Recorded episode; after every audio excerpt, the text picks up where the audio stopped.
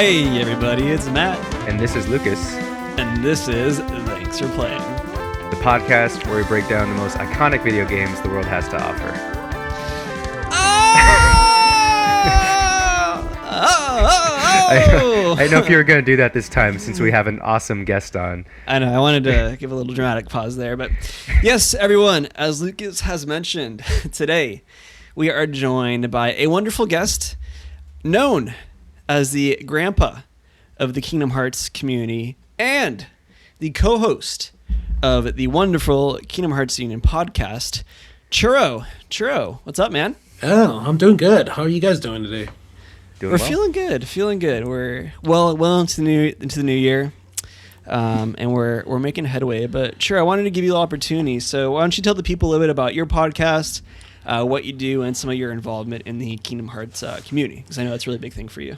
Well, as you guys mentioned, I am the co-host for Kingdom Hearts Union. It's a you know podcast that basically dives into anything Kingdom Hearts related. Doesn't matter if it's news or anything related to Kingdom Hearts, like merchandise. At times, there's also um, Brandon likes to dive into um, like gaming. Uh, he- he's he's a he's a what's he called? He's a game designer, so he likes to dive into that. So sometimes you can you know we talk about how the games are made and how they affect you know how the games are made and stuff. Especially during the development of Kingdom Hearts 3, it was a pretty big topic at hand. So we dive anything that's, you know, Kingdom Hearts related, Square Enix related, even Final Fantasy related, because that has a role in the Kingdom Hearts series. So Yes, we like to cover everything about that. So Love it. Yeah, man. I, um, I, I especially I remember I, I discovered your guys' podcast when during the lead up to Kingdom Hearts three, like the year and a year and a half before, and that was like every every I think bi-weekly you guys come out right bi-weekly is that correct? that's correct. Yeah, like every I remember every other week I'd be like new episode, new episode. I need like my my Kingdom Hearts dose because, um, I mean obviously you know we've had so many in between games, but the the build up and just the yeah the build up to Kingdom Hearts three it was just like oh my god had me salivating. It, it was a very long build up. Yes, like 13 years, I think. But, uh, and in, in case anyone hasn't gotten the hit yet, um, today we are talking about the number one Disney anime simulator. I think that's a, that's a good way Great of genre. uh, calling it. Yeah. yeah, that's what we'll call it, the Disney Animator Simulator. Oh gosh, yeah, everyone. Today we're talking about Kingdom Hearts.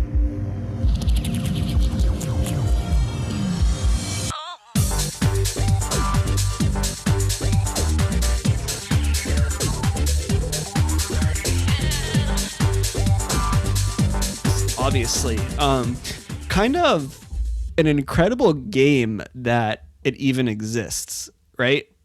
Yeah. Um, to to give everyone kind of a little bit of context of this game, like what it is, if you're not all familiar with it, it's like Donald, Goofy, and friends with anime characters from Final Fantasy. That's like fighting, anime character. fi- yeah. fighting in action RPG style, going to different Disney worlds to play through the Disney story of that world and b- defeat a final boss that relates to an overall larger story.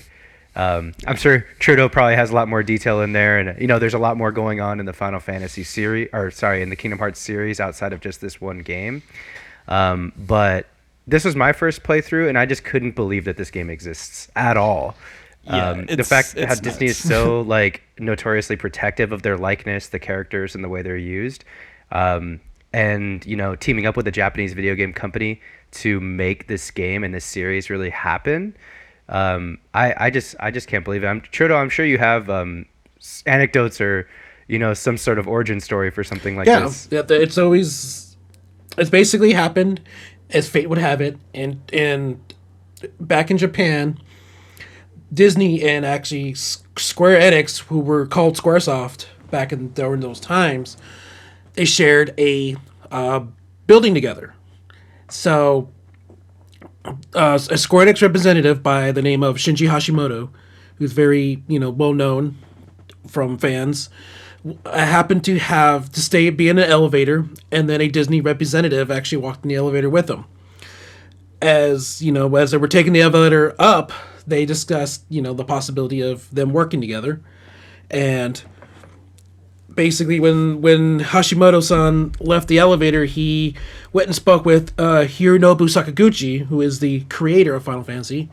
They were discussing, you know, what what transpired in the elevator, and then uh, Tetsuya Nomura, who's the director of the Kingdom Hearts series, wh- who was working at Squaresoft as a, a uh, character designer, uh, monster designer, overheard that conversation, and he threw his hat into the mix, saying, "You know, I'll be the one to do this." And Sakaguchi and Hashimoto-san were looking at each other like, "Yeah, let, let's give this guy a shot." And lo and behold, Kingdom Hearts was born. Kingdom Hearts. It's it's so nice. What I do want to point out too that I love about this is it literally basically became from an elevator pitch of two people meeting in an elevator because you always hear like if you go in at least in my background a business major like the whole everyone always says you need to have an elevator pitch ready right which is where it's like the idea of literally this exact situation where if you find yourself in an elevator with a up executive to whatever you want to do or whatever business you want to join are you able to pitch yourself um, within like 30 seconds of that elevator ride or something and like that's how this was essentially made was an elevator pitch to me when they met with disney executive which is just nutty was Yeah, it- was was the game was the idea of the game fleshed out at the time within the elevator or was it something like hey let's discuss the possibility of combining our characters into a singular universe for a game and let's figure out what kind of game it is later or It- did it- was that all fleshed out it, wa- it wasn't fleshed out. It was just mainly they're just you know talking back and forth, saying, "Hey, we enjoy what you do. They enjoy what we do. You know, would be pretty cool if we can actually you know come up with a game together." And then you know that was mainly it. And then you know when uh, Hashimoto was talking with Sakaguchi, they were discussing you know, oh you know, Disney you know wants to work with us on a on a game and and uh, you know it's, it's basically just you know little gossip going around basically That's so interesting. Did did Disney and and you know this this probably has so many like this is this is just such an awesome origin story, but the the thing that blows my mind is the fact that it's Disney, right? And I know Yeah. Disney back then wasn't as big as they are now. They've basically taken over the world since since the early 2000s, right? Back Yeah. I mean, they've always been huge and they've always been very protective of their brand, but now even more so, and they own even more. Um, how how did they like really take this and say like, okay, you can have Donald and Mickey, or you can have Donald and Goofy fighting? Like, how did that pass any sort of Disney like, okay, yeah, we're cool with that?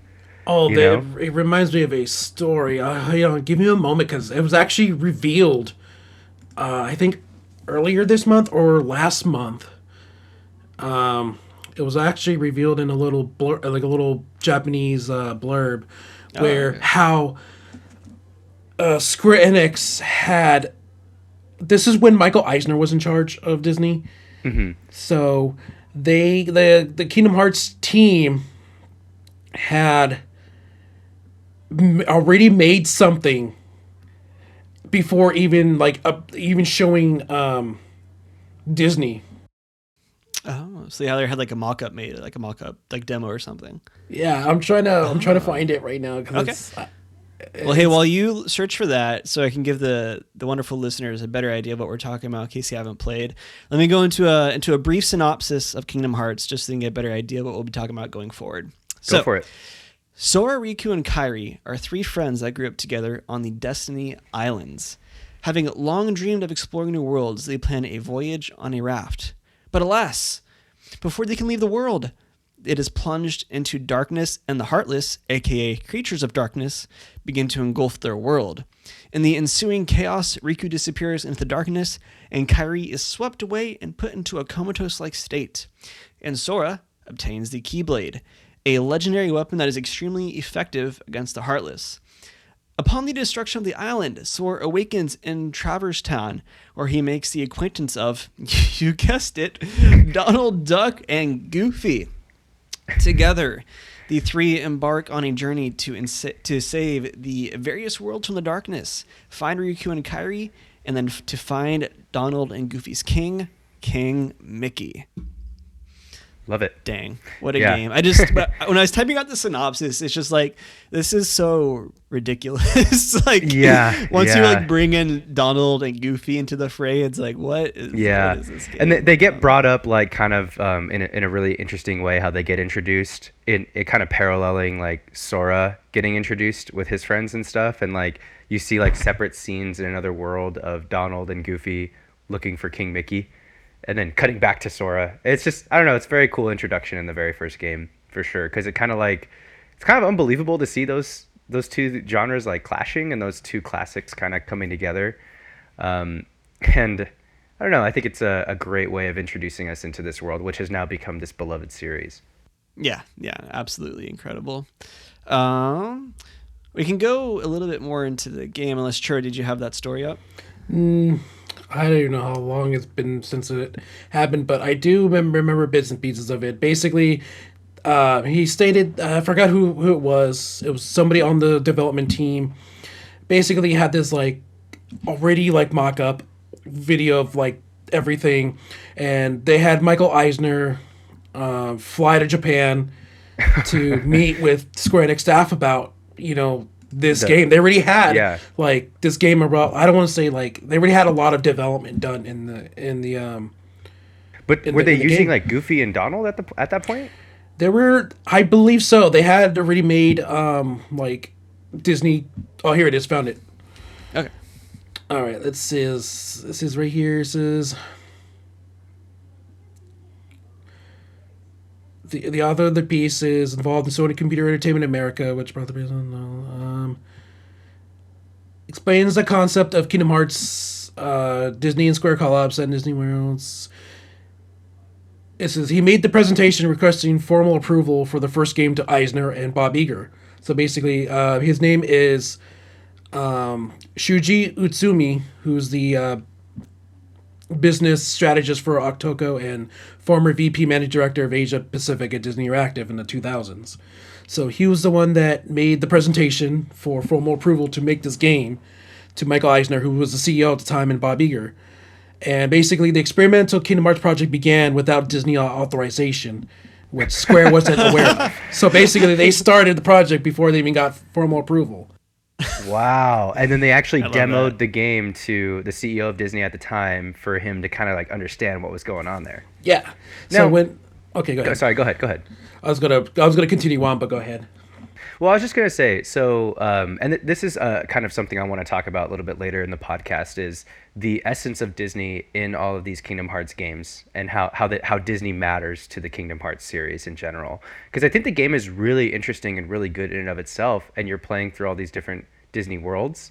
Um, but there's so much to it that's non-Disney as well. That's really great, and some of the originality in it is just so cool inside the actual Kingdom Hearts universe, outside of the Disney uh, IPs. Um, but I wanted to kind of dive into that a little bit later. So I wanted to know like how how much were they planning on using, and maybe even how much Disney would have wanted in there. You know? I mean, it was gonna be a lot. I mean, uh, from the way originally Nomura wanted um, Donald Duck as the main character. I Really? remember reading that. Yeah. no, wait, and then uh, and I believe uh, Disney wanted Mickey as the That's natural, right? Of course. Yeah. that makes sense. Yeah. Because Disney's like, hey, this is a Disney game. Come on, guys. Who's this kid? character. Yeah. Yeah. Or, or it could be that, or it could be reverse roles. I think Nomura wanted Mickey, but they wanted, or Disney wanted Donald. It was one of those two. I can't remember which one was which.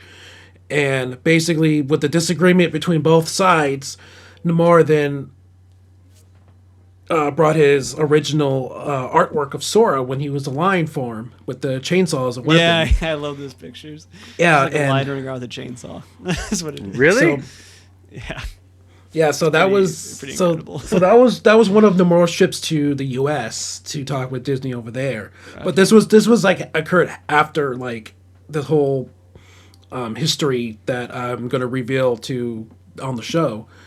But um, I think from the very beginning, Nomura wanted Disney to be absolutely like 100 percent Integral. there and Yeah. the integral, like mainly integral role than anything. Right. Right. Yeah, I think it's I think it's interesting. Um, and just diving into the story a little bit more, you know, like the Disney princesses really play a big role into like kind of the the goals of the the villains play a big role into you know what we're fighting against and who we fight. You fight the main villain of all like the major stories that you you visit. You fight. Um, what's the name of the hunter from Tarzan? Uh, I've heard of Clayton. Yeah, you fight him. Um, for those of you that have never played Kingdom Hearts, you fight him. You fight Ursula from The Little Mermaid. Uh, you fight Captain Hook uh, from Peter Pan. Uh, you fight Boogie, the Boogeyman from uh, Oogie Nightmare Boogie. Before Christmas. Yeah, Oogie Boogie. Uh, so you fight the main villains of all these uh, Disney games as the central bosses of every zone, every world. And you know what's what's interesting, Churro? I thought was really cool is you know I'm I'm a big Square guy. I actually grew up on '90s like JRPGs on the Super Nintendo. My favorite, some of my favorite games are like Chrono Trigger, Secret of Evermore, and Mana, um, Final Fantasy Six, Final Fantasy Seven, even. And like this game is so like JRPG like in that you know you go to a zone, you go through a dungeon, you fight a boss. There's an item shop somewhere. Um, it even has the same you know there's potions, high potions, ether, um, mega elixirs and stuff like that. The difference with Kingdom Hearts, what makes it so interesting, is that the boss is a Disney boss. That's like the big difference. And um, you know, of course, the mobs and the people that you fight are all going to be like heartless and kind of the the original Square Enix creation. Um, but ultimately, Disney is what you're playing through and playing against, um, which I think is just so cool.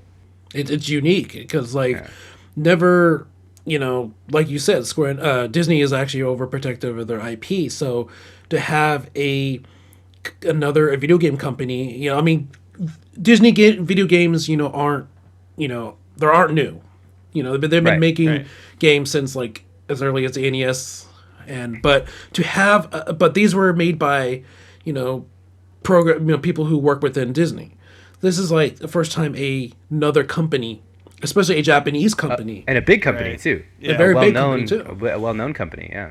you know and, and also the main development is in in the us it's in japan too Yeah, so, so, it's, just it's very different. when you think about it. And while we're on the topic of the villains too, I just want to point out like I love how well the Disney villains are also integrated into the story, right? Because um, you have like, like, sure, I mean, I, I was gonna say I don't know if you've played, but I, I know you obviously have played Kingdom Hearts three, um, and one of my biggest personal like I think it was a fun game, but one of my gripes with it is that for me personally, I thought that the Disney worlds were just like inserted in there, like the the Disney worlds themselves and what, like what was going on in the world. It didn't really feel that relevant to the plot. that um, was everybody's biggest gripe because Yeah, it didn't yeah. feel like it's almost like with the introduction of the organization 13 basically Spoilers. I don't know any of this stuff. Oh yeah, Lucas hasn't played no, Kingdom no. Hearts too. I, But I, I've, I've only, this is my first Kingdom Hearts, just so Oh. the audience knows. But no, go ahead. I don't, I don't mind.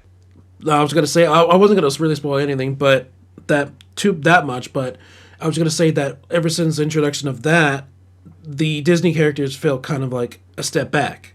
Right, yeah, because I You mean, know, in Kingdom because- Hearts one, the the whole the whole thing is like these villains are you know like Captain Hook, um, Hades, Maleficent. It's like this big bad like um, Cabal. Cabal motley crew of like villains um, disney villains that are like have this big high-arching goal and they're each playing a little part in like you interacting with the heartless and things like that whereas in the later games i don't i haven't played kingdom hearts 2 in a little while so i don't remember it quite as well but i mean yeah, obviously we already mentioned kingdom hearts 3 is definitely a victim of this where like they're it's very much the disney worlds are they're just there at this point because it's kingdom hearts and there has to be disney worlds you know Yeah. like i remember in kingdom hearts 3 there's the frozen world is in there and it just like Sora and Goofy and Donald being there just felt so incredibly out of place. Like they do the whole Frozen bit, you know, and they're singing, and then you just see like Sora, Donald, and Goofy like randomly in the background in certain parts while while they're singing the fucking Let It Go. It's just like what? Like, so that's one thing I do. Yeah, I want really want to praise this game for. It's just how well it uses the Disney villains. It really does bring them and make them a part of the story, which is just awesome. But, well, but in the terms of Kingdom Hearts, it's basically um, the way I always describe it to people who don't know what Kingdom Hearts is, especially you know my friends and family.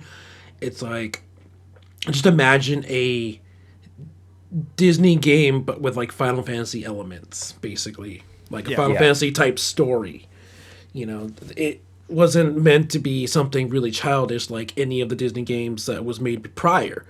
You know, it was just it was meant to be made on its own thing because uh, going back to the original the, the origin story, one of the things Nomar stated was that uh, Sakaguchi had told Nomura that if he were to make the plot, you know, very complex, then you know people can be intrigued by it more because you know it won't be easy to figure out. Right. So he even told him, you know, don't make don't make the story too easy because everybody is not going to be interested in it. And lo and behold, he created this entire story, created new characters, and it's like, and it is what it is what right now because of Sakaguchi telling him more of that.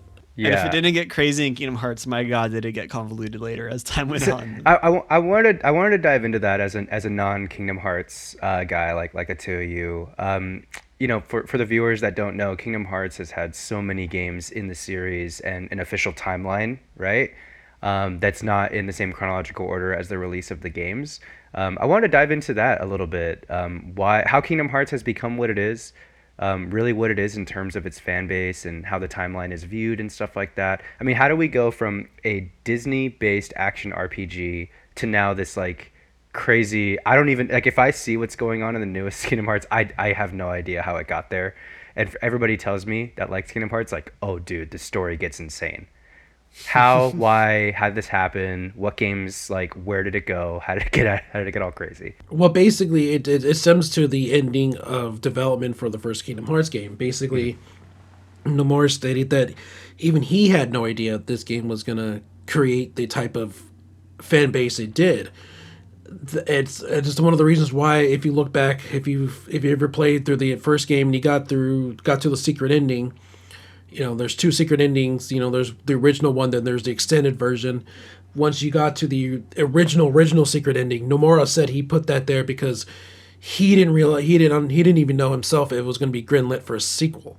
So he so basically if it did not get greenlit for a sequel then that was it you you just had this mysterious video played at the end and then because he, he didn't think that it was going to be continued on and then but then after i think a month after the release of the game and and how much it impacted a lot of fans you know they finally said hey you know when's the sequel coming That's cool. Yeah. And and how did we go? That, that's interesting. So the, the full story wasn't fleshed out until the success of the first game really took off, and Yeah. then they knew, okay, we're writing a full thing here, and we're going everywhere with it. Well, what's Yeah, 'cause- crazy to me is they did that, and it was only a three-year turnaround between Kingdom Hearts one and two, and they had Chain of Memories in between that as well, which is insane. yeah and Ch- chain of memories was created because one of the things he heard was when he when he was out and about in japan was that he uh, kids always kids wanted to play kingdom hearts on the go so he created Yeah. chain of memories on the game boy advance for that reason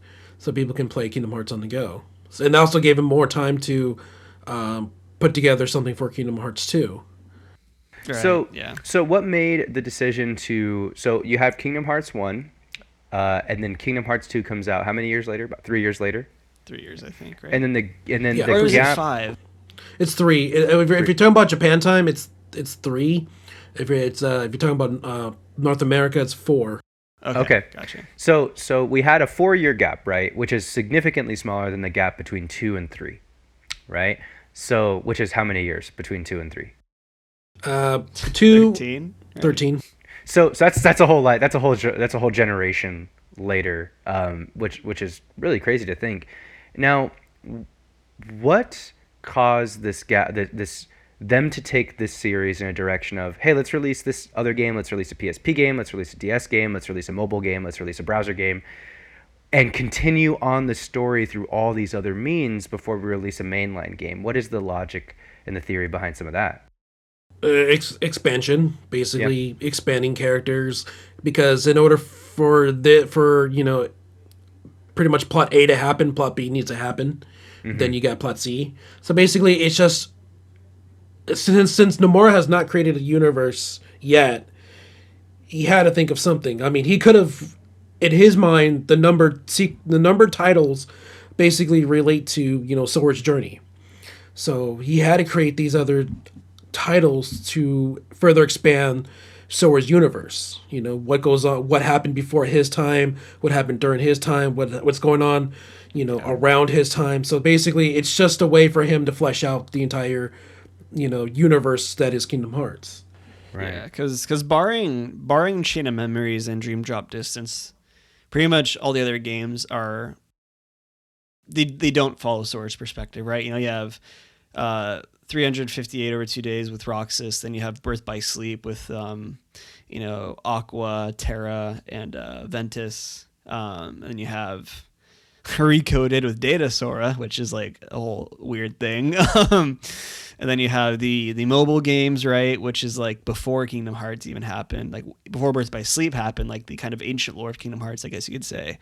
Um, and then I think that's the main And one. Disney plays is is in the plot of all of these games. Like it's it's peppered in or Yeah. integral. yeah, it's interesting. and integral might not be the right word. I think probably the, at least from what I've played. I haven't played the mobile games, admittedly, but I think in the with Kingdom Hearts one, I, I think it obviously. I mean, you played like it Very integral. pretty integral. Yeah. Um, it gets less integral, I think, as the series goes on, but like some characters will stay relevant. Um, like without spoiling anything, like Maleficent is always a mainstay in the game, Oh, cool. um, in the main series. Um, I'm glad because I, I like her as a um, villain. and like Donald and Goofy are always there, and Mickey's a very relevant character as the game goes on. But like, I guess um, you know, like individual characters that pop up in each world, Yeah. um, that are in the worlds that are introduced in each each game. Generally, they won't be as relevant as like say Captain Hook might have been this game because he was like you know had uh, Kairi on his vessel and things like that. So um, definitely a transition um, from what the original stuff was. But I, I do want to get into um, kind of like just I guess general first impressions. True. How, how old were you when you first played Kingdom Hearts? I was 17. 17. So I was like 8. so as a what was like your first like what did you first notice about this game and how did you first feel when you played it? I remember when I played it I was just so blown away. I mean, like you you get to the start menu and it has like this crazy song by Utada Hikaru with these crazy opening cinematics, and then like you play a little bit and you know Donald and Goofy is there and I'm just like, oh my god, this game's insane. Like I had a crush on Kairi, like eight year old me, you know things like that, and it's just it totally brings you into this world because with the way like the game opens with deep dive, you know, and stuff, um, it totally like lets you know immediately, oh, this game isn't a simple, you know, Disney game. Like this, there's this is gonna be a deeper game. There's a lot of stuff going on here. It's not gonna be um, as surface level as one might think. So I just remember I was always like I was like blown away and immediately absorbed because that was probably like the most like intense um, consumption of media I, I've had at that point in my life. I probably I was like at like seven years old. So what was that like for you at 17? You know, kind of like the opposite end of me and um, yeah, Child opposite end of childhood. opposite end of childhood. Yeah, entering um, adulthood. I mean, I mean, I was coming off of uh, Final Fantasy X. You know, like I like basically like at that age I was knee deep in like Final Fantasy. So it's like just being you know here. I heard about this game and I heard about it being announced at E E3 2001, but I didn't pay much attention to it. But then once I started seeing images of it from um, publications like Game, um, was it Game Pro, I started to get more intrigued by it, and I was like, huh, you know, what's you know SquareSoft doing this time? And once I saw that um, it had action gameplay, you know, it had Final Fantasy elements, it had Square Final Fantasy characters in it, I was like, okay, I'm hooked. So, you know, I funny enough, I was working at the time, and um, I bought the game, came home after work, played it, you know, for the first like maybe half hour, and uh, it, it just sucked me in. It was like, it basically exactly what Final Fantasy did for me, but instead of, it had that Final Fantasy charm, in you know with Disney in it, and as a person who grew up as a very big Disney fan, you know, I one of the things I ever wanted when I was a kid was to be able to go to Disney worlds and interact with the Disney characters. And well, Kingdom Hearts pretty much solved that. There for you me. go. Yeah. and it pretty much was a dream come true for me as a child. You know, it it certainly it, it amazed me. Like I was like I was like SquareSoft really just nailed what I wanted to do as a child, pretty much. Yeah. Did you find the game uh, difficult when you were that age when you first played it? Not really. Like I understood the concepts of it, and I was able to. Well, I beat the game first in standard, and then I, I I was like, you know what, I'm gonna play it again on harder difficulty. Did proud mode, and I finally you know, I beat it just fine, and got I went I hundred percented it, you know, and then again when I got to the secret ending part, I was like blown away. I was like, what is this? and that kept me intrigued. On I'm like I'm like the first thing that came my that came to my mind was, are there is there, is there going to be another one? and then there was lo and behold, there's been a lot since. Yep. then. Yeah. Cool. Lucas, how how was it? How was it for you at 25? yeah, so this was this was my first time playing through, as I as I said earlier. Um, I had played this game when I was very young. Um, I think around the same age as you, Matt. Might have been seven or eight when it came out. Um, I played it for a little bit. Um, I think I borrowed it from a friend for a second and, and just played it for a sec, you know, and then and then kind of moved on. And um, uh, you know, it's since then become a big thing. I think I got Chain of Memories for Christmas for my Game Boy um, a little later, but I never really dove into Kingdom Hearts. And um, you know, as I went through middle school and high school, I had friends, close friends of mine, that were very, very into Kingdom Hearts. And as it was kind of evolving into the series that has become, and um, it was always something I wanted to get into. It was always something I was interested in because I always was into uh, RPGs growing up, especially Square, I mean Square Enix, Square Soft RPGs. And um, finally getting the chance to play it for this podcast was really great.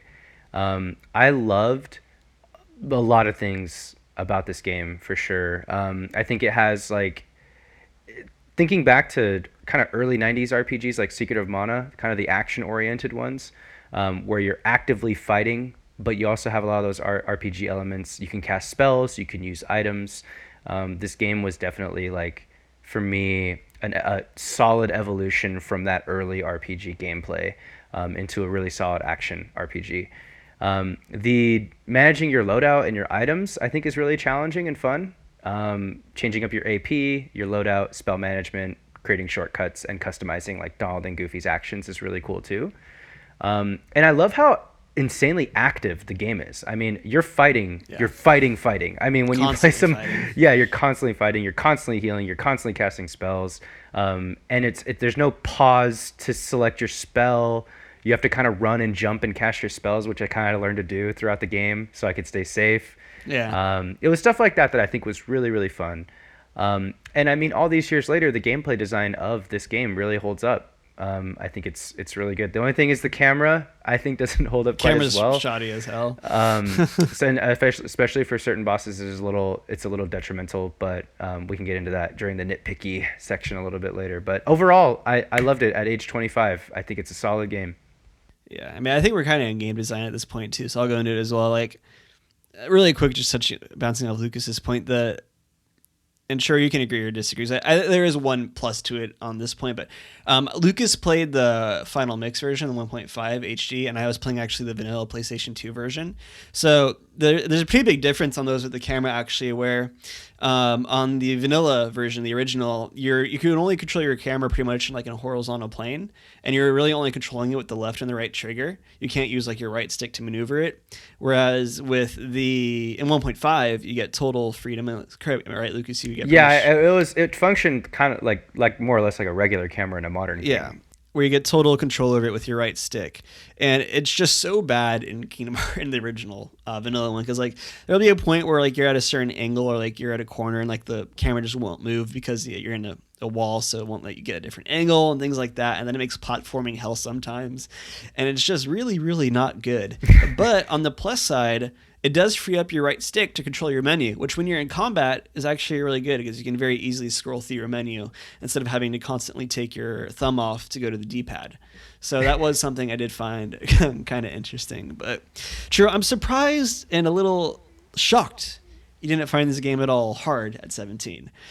Um, as I know, I found it I- hard at 25. Lucas found it hard at 25, and I I have the benefit of having played this game several times over already. But I remember when I, I mean, granted, I was also like seven or eight when I first played this game, but it, I think it's kind of a hard game, and I think even today it's kind of a hard game. But well, considering in true RPG fashion, I kind of over leveled. So Yeah, see, Okay, that's yeah. that's what I was gonna say. This is this is a this is an RPG game design thing where no, they, they even say this is this is a this is a thought that's out there. This is a theory. RPGs are easy because you can grind. So you can just keep doing the same thing over and over again, run in and out of a place, and just keep grinding, and then it's all of a sudden it's an easy game. I mean, if you just play through like what I did and just play through the pace of the game and level naturally, I think it's probably going to be hard because Yeah. it was hard for me. Um, I was I felt like I was under leveled in a lot of parts. Uh, certain boss fights took a lot of tries. Um, so it's just the way it is. My brother growing up, he would just grind in an RPG until the RPG was easy, and I would do the opposite. I was like, "Nah, we're just gonna go." That's definitely something I did differently this time because knowing like the difficulty of the game, I, I spent certain like points in the game just grinding out. Like an hour, I'd put on like a random podcast to listen to, and I would just like spend an hour just going to different areas, killing heartless to you know get a few levels up. I mean, really at, at least you guys had podcasts to listen to back in the day. quick. yeah, yeah, yeah. Yeah. Guess you didn't have as much of that back in um 2003, 2002. So, Um, yeah, it's um, The other- it's definitely an RPG in that sense that like grinding is just how you get how it gets easier. The other thing too that was interesting is I know since I played the final mix one one point five final mix is the the title right yeah Yeah. um I was able to skip cutscenes so if I had to refight a boss or try again and that's, again uh, that's infamous in the vanilla version too, Yes. especially during the specific boss fight where you Yeah, had to watch the cutscene over and over again. that's pretty rough so, yeah so there was no I, I mean I was just like oh cool this game has skippable cutscenes that's pretty advanced for that year I didn't realize it Uh, was if part of the you final know. Yeah, it's um yeah, if you having to redo boss fights over and over in the original version was like just like hell. Like imagine getting to the final boss like with Riku, you know, and then it's just like you keep dying and you just keep having to Watch listen to him over Kairi. and over. Kairi's heart is in you for like the umpteenth time. I remember the days Um, when people used to just like memorize that line. yeah, yeah. really? But um, yeah, not not an easy game. And fun fact, I'm gonna admit this right here on the podcast. Um, this was the when I when I did the playthrough for this podcast. This was my first time properly beating the game. The very first time when I was eight, we never beat the game. My sister and I, and then but I knew everything that happened because I looked it up. And then when I replayed it, like I think four or five years ago, um, something like that same thing. I got to Ansem and I had just something going on in life, so I'm like, I don't have the time to like grind this out and get levels. And Ansem, by the way, a ridiculous like seven stage boss fight that pretty much if you lose at any part, you have to restart the whole thing over. Very frustrating. yeah Um, e- even for Square that's a that's a lot of phases for a boss. That's an insane amount of phases. Little little egregious for sure or gratuitous rather. And then um, this time at the ripe young age of 24 i finally beat kingdom hearts for the first time um, properly. Kingdom hearts 1 so i was very proud of myself. And i beat ansem in one try very very There proud of myself on that. Yeah. And i know lucas you had quite a struggle bus with it as well. You know, honestly, one of um, well, I, I struggled a lot on even Ursula, um, and I struggled a lot on uh, the Riku Ansem fight. Um, I think honestly, for me, I, I was playing the game very quickly and very fast. I was playing it kind of like how one might play like a hack and slash game until I started like going like, okay, hang on, let's go back to being a real gamer for a second and just look at patterns on some of these bosses and start playing it a little slower. Um, Right. And as I played boss fights a lot slower, um, I found them to be uh, quite a bit easier. Um, and some stuff had like kind of somewhat hard counters in a way. Like Aero was a, a insanely useful spell that I wasn't using enough. Because typically when I play RPGs, I don't play any like I don't really do a lot of like status effect stuff. Um, I usually just kind of go in and like hack and like just fight, you know, just deal damage as fast as I can and heal as fast as I can. Whereas this one, you know, you had to use gravity on some boss fights. You had to use aero quite a bit. Um, you had to dodge in really unique ways. All of these make for dynamic and great game design, um, but it also makes for Lucas's gaming experience being more challenging. yeah very much so and but yeah i mean just for 2002 just like a really fun game and honestly it still really does feel in my opinion kind of timeless but I, i'm definitely willing to admit um that i'm probably I have nostalgia playing into it as well i think I, I see. that. I have zero nostalgia for it. I mean, I, I know it from a long time ago when I first played it when I was very young. But I mean, with no nostalgia, this game's this game's sick, man. Um, sure if you if you played this game for the first time today do you think you do you think it'd hold up for you as well as it did back then I would say so. I mean, I'm sure it'll be frustrating, but because like it's it, it is kind of out. I mean, everything about it, not everything, but some of elements of it is kind of outdated. So especially if you go from like Kingdom Hearts three to Kingdom Hearts one, which I did, and it's like it, it does hold up on its uh, it does hold up well. It's like it's not perfect, but it does hold up. Well. It really Yeah. does, and like even just like gameplay side, kind of going into art and the art style, like it just looks good. Like I was playing um again vanilla PS2 version. Granted, I was uh, admittedly playing on a ROM, but um like it wasn't remastered or anything, and it, it just it just looks good still. And like the cinematic cutscenes, like at the beginning and the end of the game, um, look great still. Um, you know, and the, the cut scenes where like the mouth, you know, you get proper mouth flaps actually look pretty good and stuff. And it's just, it was, I, I was very impressed. Um, Lucas, what do you think? Yeah, um, I was gonna say the same thing. Um, I, I think like mood, set, set design, and stuff like that are pretty well established here. Um, I I liked it. I mean, I, as far as like the the way it looked, I mean, it it, it doesn't need it, it doesn't look like.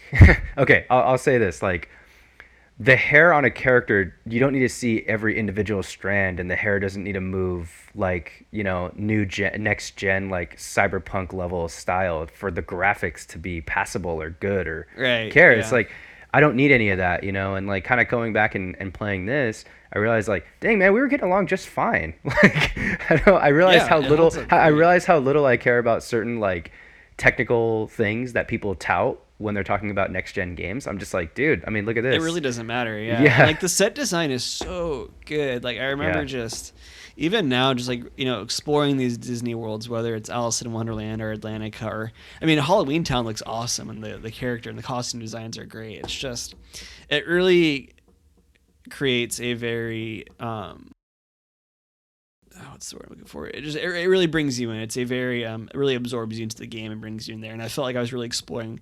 Uh, I was right there with Donald and Goofy and Sora, you know, exploring these Disney worlds and seeing what was going on. And I mean, even in the original worlds too, you know, like Hollow Bastion was sick. Like with the when you first get there, Hollow Bastion is so cool.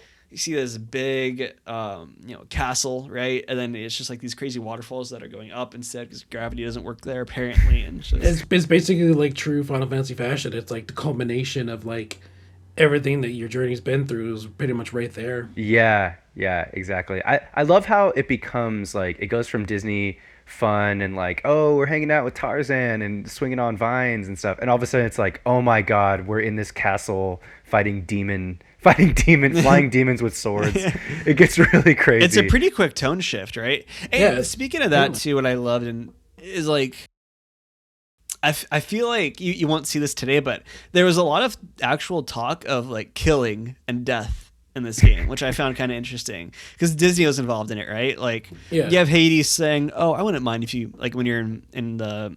Um, Olympic Coliseum world with uh, Hercules and everything. You have Hades saying to Cloud, "I won't mind if there's just like you know casualty or two. Have fun with it. Have fun."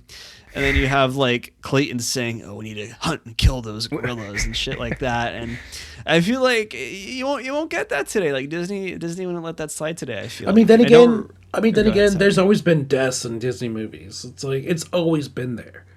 I feel like though it's never. Maybe I haven't. I haven't. Granted, I haven't watched Disney, but that's like older Disney. You know, like today, I feel like if someone dies, they'll like kind of play around it, or they won't actually use the word death necessarily. yeah Um, what's the what's the most recent Disney movie cartoon and did someone die in it Frozen Uh, Frozen. You have uh, Wreck It Ralph, I guess. yeah Wreck It Ralph Like I, I, I think Yeah, a yeah, lot you- of them they still ahead. tackle the issue of death, right? Like death will Yeah. still be in it, but it's very indirectly tackled. Whereas Hades is like, yeah, go kill that little Final Fantasy. kill, kill that kid Sora. go kill that kid kill that kid. Um, and, and I mean, it, like you literally at one point have Sora stabbing himself with a freaking key and smiling as he does it, right? that was crazy Once you beat um, the Riku, Riku. Ansem uh, boss fight, he just and that's actually what I'm looking at that more. But I love that moment. He just like looks at Donald and Goofy. He's like he just Yeah, looks at him and just goes like that smiles. oh cool. man, Sure. What was your first reaction when you played that or got to that point for the first time, if you can remember? Because that's just like so jarring. You know, you go through this whole journey with everyone, and then all of a sudden your main character is just like, "Oh shit, I got I got Kairi all up inside me." I, I, it was a nice plot twist, basically. Like you kind of you kind of got the feeling of that she was there with you the entire time. You know, they dropped hints throughout the game, but like Right? Yeah. once uh you know the Riku Ansem made the reveal to you, it was like you're like, whoa, okay, really. And then and then when it's like Sora and Sora had to sacrifice himself to release her heart, I was like I was like I was like, oh my god, Sora's gonna do the thing, and he's like, did the thing, and I'm like, well, what's gonna happen? Oh, oh, but then my first reaction was like, oh, are we gonna control Donald or Goofy? Since Sora's not there anymore, or Oh, even yeah. Kairi to escape from you know Ansem when he reemerged. I was like, all these thoughts were running through my head, and it's like, oh, we got a little Shadow Sora. No, we got Shadow Heartless. I thought Sora, that was yeah. cool though. Again, to take a little turn to play as a, a heartless for a bit, especially after you know they're one of the you know they are the primary antagonists of the game, pretty much one of the primary antagonists. So For some reason, thought that that was fun. that felt like a very like uh, clear game design choice of the time. For some reason, I felt like there were a lot of games back in that time or in the '90s where like you would just kind of switch characters to something else for a second. Sometimes like a villain, or you transform, and it just made sense. It, I was just like, yeah, that's totally what happened. yeah, yeah.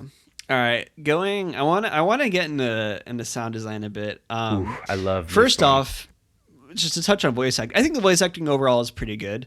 Um, fun fact, like freaking Haley Joel Osment is the one that voices Sora, which is just like that's who that was. Oh, that's yeah. funny. So if, if you guys anyone doesn't know, Haley Joel Osment is the kid from The Sixth Sense, definitely his most um, well known film.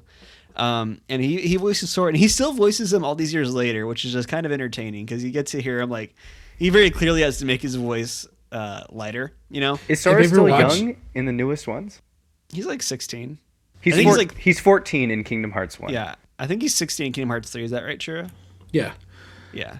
And, and the funny thing is, is that like if you ever watch any of Haley Joel Osment's like current stuff, the current things he's in, um, you can hear a slip of Sora. Yeah. when he- really? Whenever Yeah. he has a moment where he has to like for comedic effect or whatever it may be, bring his uh, voice higher a little bit, and like, oh, there's Sora. You know, like, That's funny. There- there's I a, think there's a, kinda- there's a clip on YouTube where you can actually watch, and when he goes off in a rant, you can hear the Sora in his voice. It's Oh, pretty I got- funny. I I gotta think I know. I think I know exactly what you're talking about. He's yelling- It is kind of cool though because he did this game when he was pretty young, obviously, and I, I do remember like there's a very distinct change in his voice from Kingdom Hearts One, I think, to Kingdom Hearts Two, but it works just right because he's at that age where it makes sense, you know. Yeah. Um, so I did like that, and then like. Um, you know, he voices other characters too, like as in the later series, like Vanitas and stuff and things like that. So just really, really good voice acting on his part. And then I think overall, honestly, the voice acting was pretty good. Lucas, did you have any gripes with it? I I was annoyed that Genie's voice wasn't Robin Williams. it's like nit, nitpicky. I think I think a lot of people was, but like you gotta you gotta look at it from the perspective of, like they don't want to. They already spent a lot of money on. there was no way they were going to of- get Robin Williams to do that voice. But um, you know, part of me is just like, dang it, man. Um, I still but no, think the guy that did it's Genie did yeah. pretty well. Yeah, it was fine. I mean, uh, come on, it's it's It's, totally it, it, it, excusable. it's Dan Castellaneta. That's basically Homer Simpson. That voice. The genie Oh, that's the who that games. was. Oh, okay, cool, cool. Um, yeah. no, the voice the voice acting was fine. I think it was good. Um, that was like just a quick nitpick I wanted to throw out there. But um, the music in this sound uh, Oh in the soundtrack God. is just so good. Um, and you know, th- there there is a certain thing to be said about sta- the standard of music in like a Square game, um, and how what level it really has to be at. Um, so many like OSTs for SquareSoft games are like so iconic and just have entered the the video game halls of fame as like just classic soundtracks. And um, wow, yeah, this was uh, this was up there. I like some of the epic boss fight music. The Hollow Bastion music was so good. Um, man, like the hard boss fight music, it must be like Boss Battle Two or something. Um, it played on Ursula.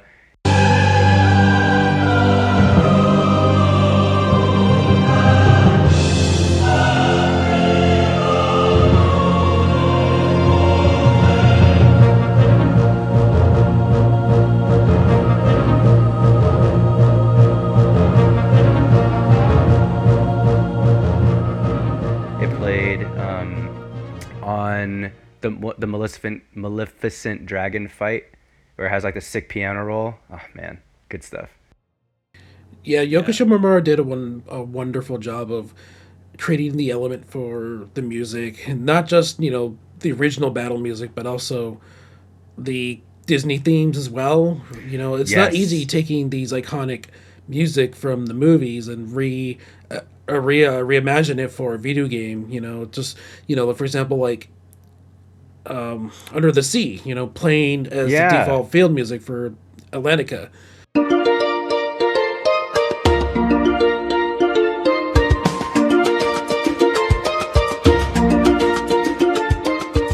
That was pretty crazy. I was sad there was no Phil Collins in the Tarzan level.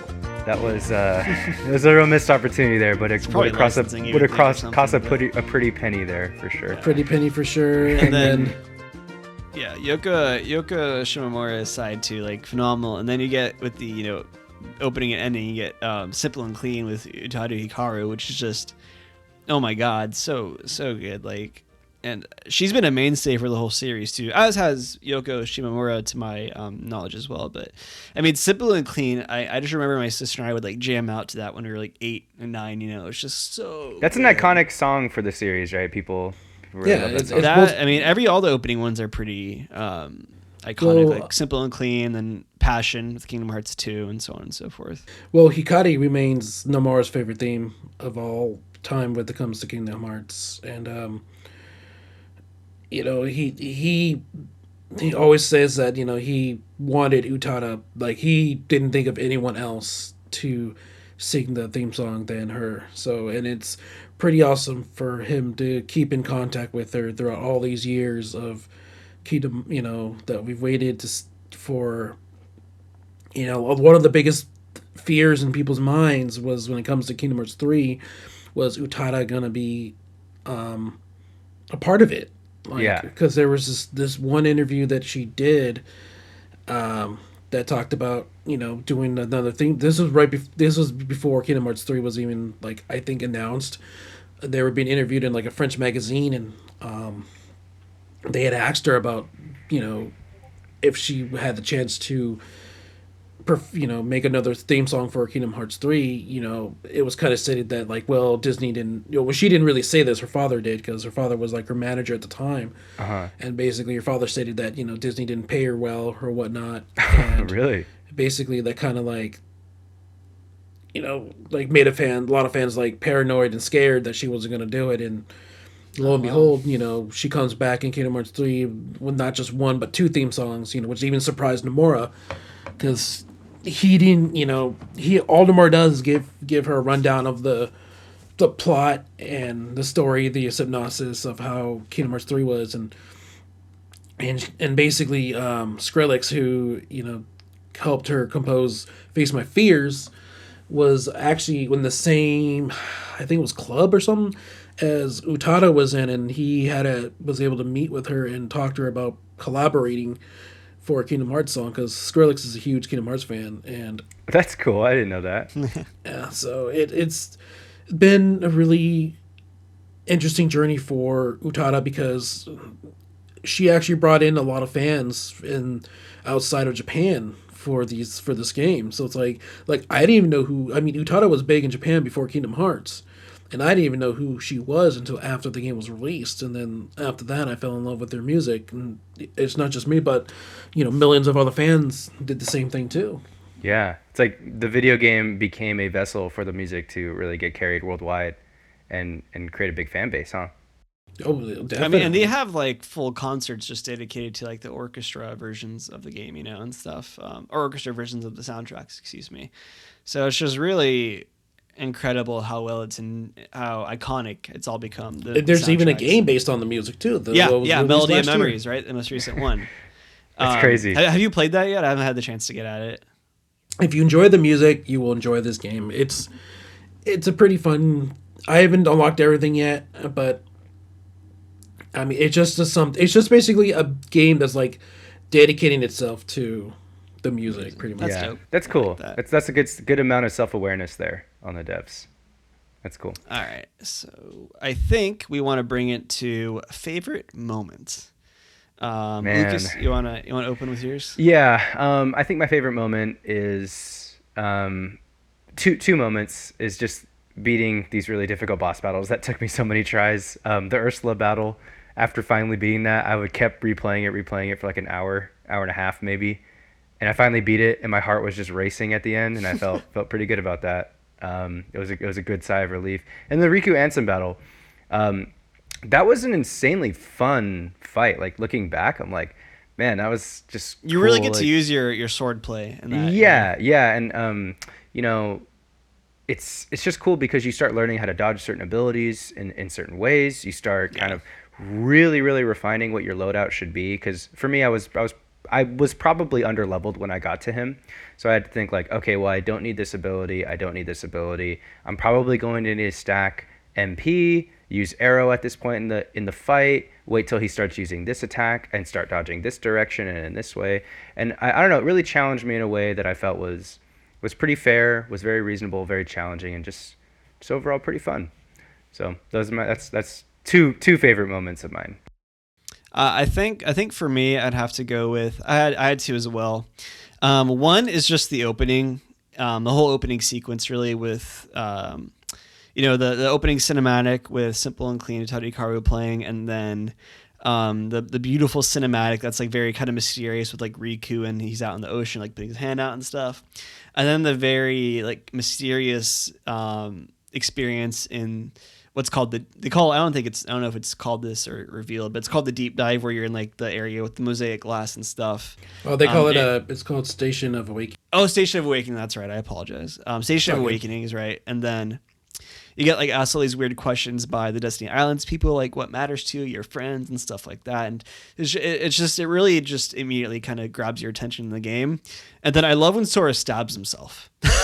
It's a pretty weird Um, moment. Pretty favorite it's moment. such a it's just so like out of out there. I feel like for context in the in the game, spoilers, Kairi's heart is stuck in Sora, so he has to use a um, keyblade to get Kairi's heart out of him. To do so, which he um, literally stabs himself with the keyblade, and it's just such a like, oh what moment I feel like because he's like Kairi's heart inside me, and he looks at this keyblade. He's like, okay. And he just walks up to it. He like looks at Donald and Goofy, smiles, and just like fucking just, just goes out of himself. He's like, "It's all good, bro." And then the, the music, the beautiful music starts playing, and then Kairi comes back. The you know all the Princess of Hearts uh, get their hearts back in that moment. I think, if I remember correctly. Um, and it's just dope. Uh, Churro, what was your favorite moment? I have to agree with you on the opening segment of the game with the opening CGI and then going through the station awakening because it's such an attention grabber because when you look at the cover you see you know of the game box you look at you see Donald and Goofy on the cover and it's like you think oh it's gonna be all Disney bright colors happy but it's like nope it just pulls you right into these choices and then you have to deal with you know it teaches you the aspect of battle and then it's like and then at the end of the tutorial it's like you get swallowed up by the darkness and you're like okay this is not that's not the way i anticipated it Right? So- yeah. It, so it- it that's very what kinda clearly draws sets you the in. tone for the game very early, which is cool. I think. and then second favorite is the ending because it's such heartwarming to see sora and kairi you know see each other after you know sora had to go beat beat the bad guy you know but then it's like but then they have to be separated because the worlds are going back to normal yeah. Yeah, and they have to go find Riku and do such, all that it's such bittersweet stuff. It is very bittersweet and sets the things up well for a sequel, though. That it does. Yeah, the whole time I was watching that ending going like, man, there's no room for a sequel in here. Come on, guys. Alrighty, and then we got um. All right. Final conclusive thoughts, Lucas. Does this earn your seal of approval? This earns my seal of approval. Um, great game. You know, I said everything I needed to say about it. It was fun. JRPG, super action, uh, challenging, challenging enough, and um, playable no matter what generation that you're in. Yeah. And I don't think I need to go into it, but obviously this gets my Segoy of approval, and uh, and Churro, I get I trust it gets your um Segoy as well. most definitely your your kingdom kingdom seal kingdom key seal alrighty so we we got outro we have a special little um section here in the podcast where um, we all give our ratings at the same time out of 10 right um, 10 obviously being a perfect game and then 0 being dog shit. Um, and we we we rate these we add these up and then this is the ultimate true score our three ratings put together that usurps any other score from any other outlet whether it's ign metacritic whatever have you. This is the one true score. We are the true keyblade wielders. Sound good? Yeah. All right. So um, I'll, I'll count us down on the count uh, on, on the count of three. One, two, three. On the count of three, we'll each give our rating. All right, here we go. Okay. One, two, three. Nine. Nine. Nine. All right, three nines. Wow. That's a, that's a good- Twenty-seven. that's wow, that's that's really good actually. Wow. Wow. 27 out of 30 for a game. It, it's, Yeah. it's close to perfect, it- but you know, like I said, if this game was uh, the way I, I was telling talking to this Brendan on the podcast, if there was a remake of Kingdom Hearts with the Kingdom Hearts three system, then it has a chance to be perfect. I think I, I agree 100% too. And that's a thing too. Like Kingdom Hearts 3, the, the the combat in the game is really fun, but then it's like the rest of it, the story is kind of all packed up. Yeah, that's a podcast for another day. I apologize. Um, all right, everyone. I think that's all we got time for today. Uh, Churro, where can we find you online, my friend? You can find me on Twitter with uh, the name Churros. It's C H U R R O Z. And then you can find me on Twitch, which is twitch.tv slash ichurro. And uh, you can find me on Instagram too, as well. Same thing as my Twitter, churros with a Z. Right on. And everyone, if you haven't had the chance yet, check out his Kingdom Hearts podcast, Kingdom Hearts Union. He hosts with Brendan. Super fun podcast. Really, um, especially if you're a fan of the series, really great way to kind of keep engaged with what's going on and what's happening with everything. Um, and as well as the Final Fantasy podcast. I think you're. I don't know if you're ever on that one, but I know it's all on the same general network. And then, of course, everyone, if you uh, want to keep in touch with us here at Thanks for Playing, you shoot us an email, thanks for playing pod at gmail.com. You can follow us on, we have so many handles now, on Twitter and Instagram at TFP Podcasts. That's TFP Podcasts with an S at the end. You can find us on TikTok. Um, Oh, on. Thanks for Playing Pod on TikTok, where Lucas is on his quest to become a member of the Sway House, Sway LA, and hashtag FaZe Clan. And if you had so much fun with your favorite host, Matt, you can find me on uh, on Twitter at Good Idea Matthew and on Twitch, excuse me, at twitch.tv slash Good Idea Matt. And Lucas, where can we find you? All right, Matt. People can find me. Sorry, there's just so many handles. There, we I have know, so many handles now. Um, uh, yeah, guys, check me out on uh, Instagram, Twitter, and Twitch at Good Idea Lucas. I'm pretty uniform these days. Got it all on one handle. That's how we like it. Keep it simple. Simple. I'm and really clean. jealous I can't be as simple and clean. Simple and right, clean. boys? there we go. All right, yeah. Alrighty. And if you enjoyed the podcast, please feel free to leave a review, leave a rating, all that fun stuff. It really helps us out. All right. I think that's all we got today. As always, everyone, this has been thanks for playing. Skip it bop!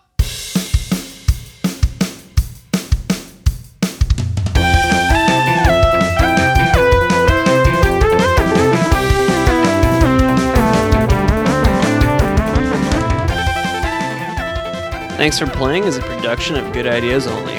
Your hosts are Lucas Luna and Matt Rockaby. Our music was done by the impeccable Sammy Luna, and our logo design was done by the talented Isaac Palestino. Special thanks to the Roll Call Bunch Red Circle.